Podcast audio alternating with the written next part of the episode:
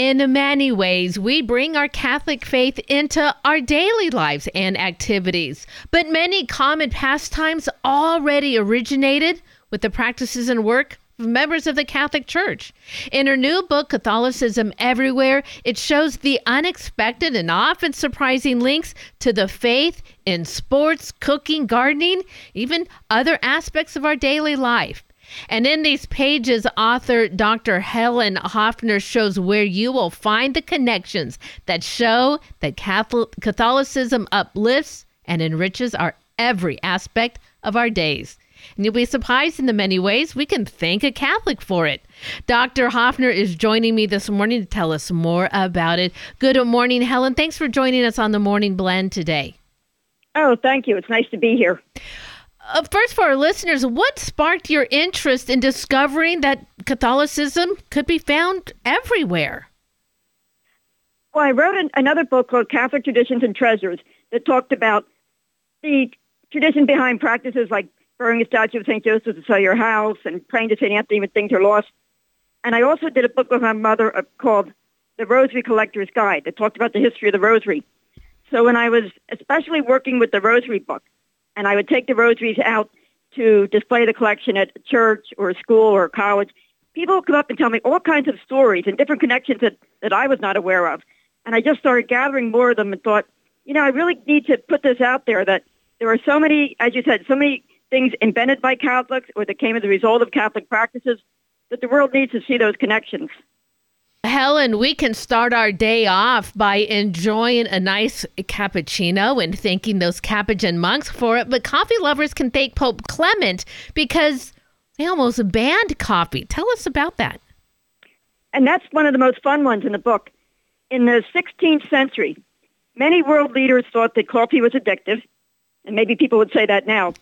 I think so. they were really concerned about the addictive qualities of it, and they went to the Pope and told the Pope that what he needed to do was ban coffee. And just people would listen to the Pope, ban it, and then no one will be addicted to coffee. Well, Pope Clement tried it himself and decided no, tasted good to him, and this was an acceptable drink. He actually issued an edict saying that coffee was an acceptable drink for Christians. Well, Helen, you go through more of those areas, and in fact, in very real and important ways, Catholics have also been a part of discoveries. Of course, a Jesuit priest developed the first hurricane warning system. I've not ever heard of this one. Tell me about that one.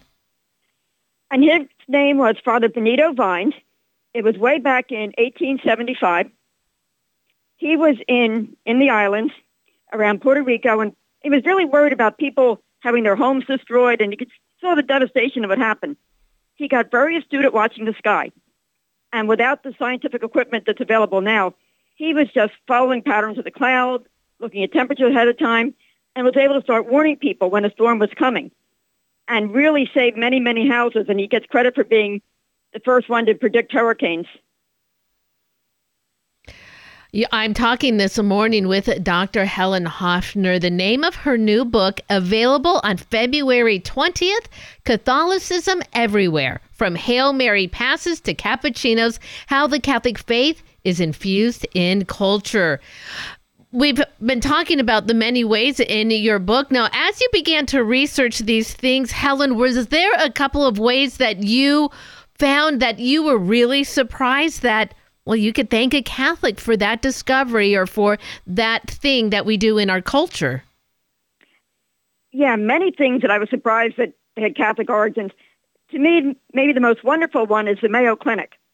I never realized that that started actually in a convent. Really? And how how did that come to be? There was a tornado, 1883. A tornado struck Rochester, Minnesota. And the mayor of the town happened to be someone named William Mayo, who was the mayor, but he's also trained as a medical doctor. So when a tornado struck, and Mayo, who was the mayor and also a doctor, he wanted to take care of the injured.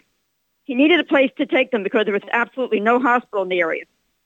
So the biggest building in town was the convent.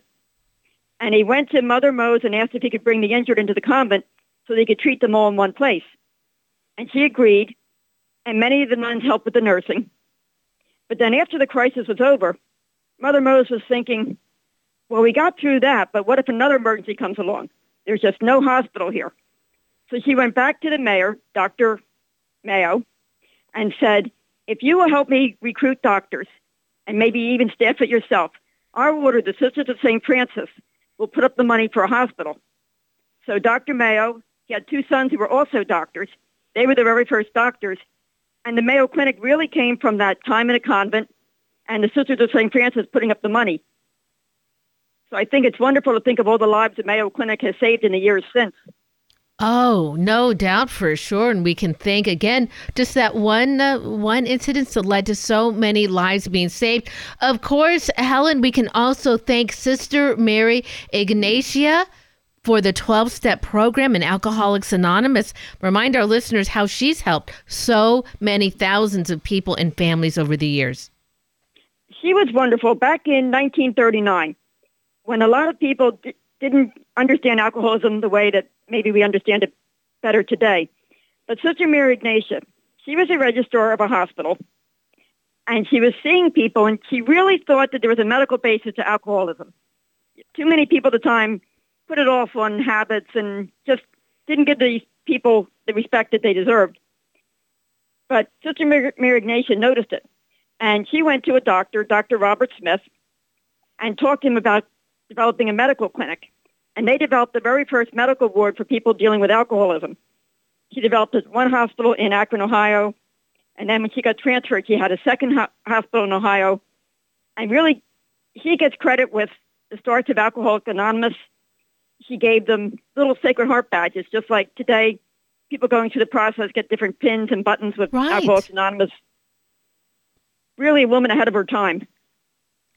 Oh, that is incredible. Again, just more of those ways that Catholics have influenced the world. Of course, you can watch the sports coming up, and there might be a Hail Mary pass. We can thank Roger Staubach for that.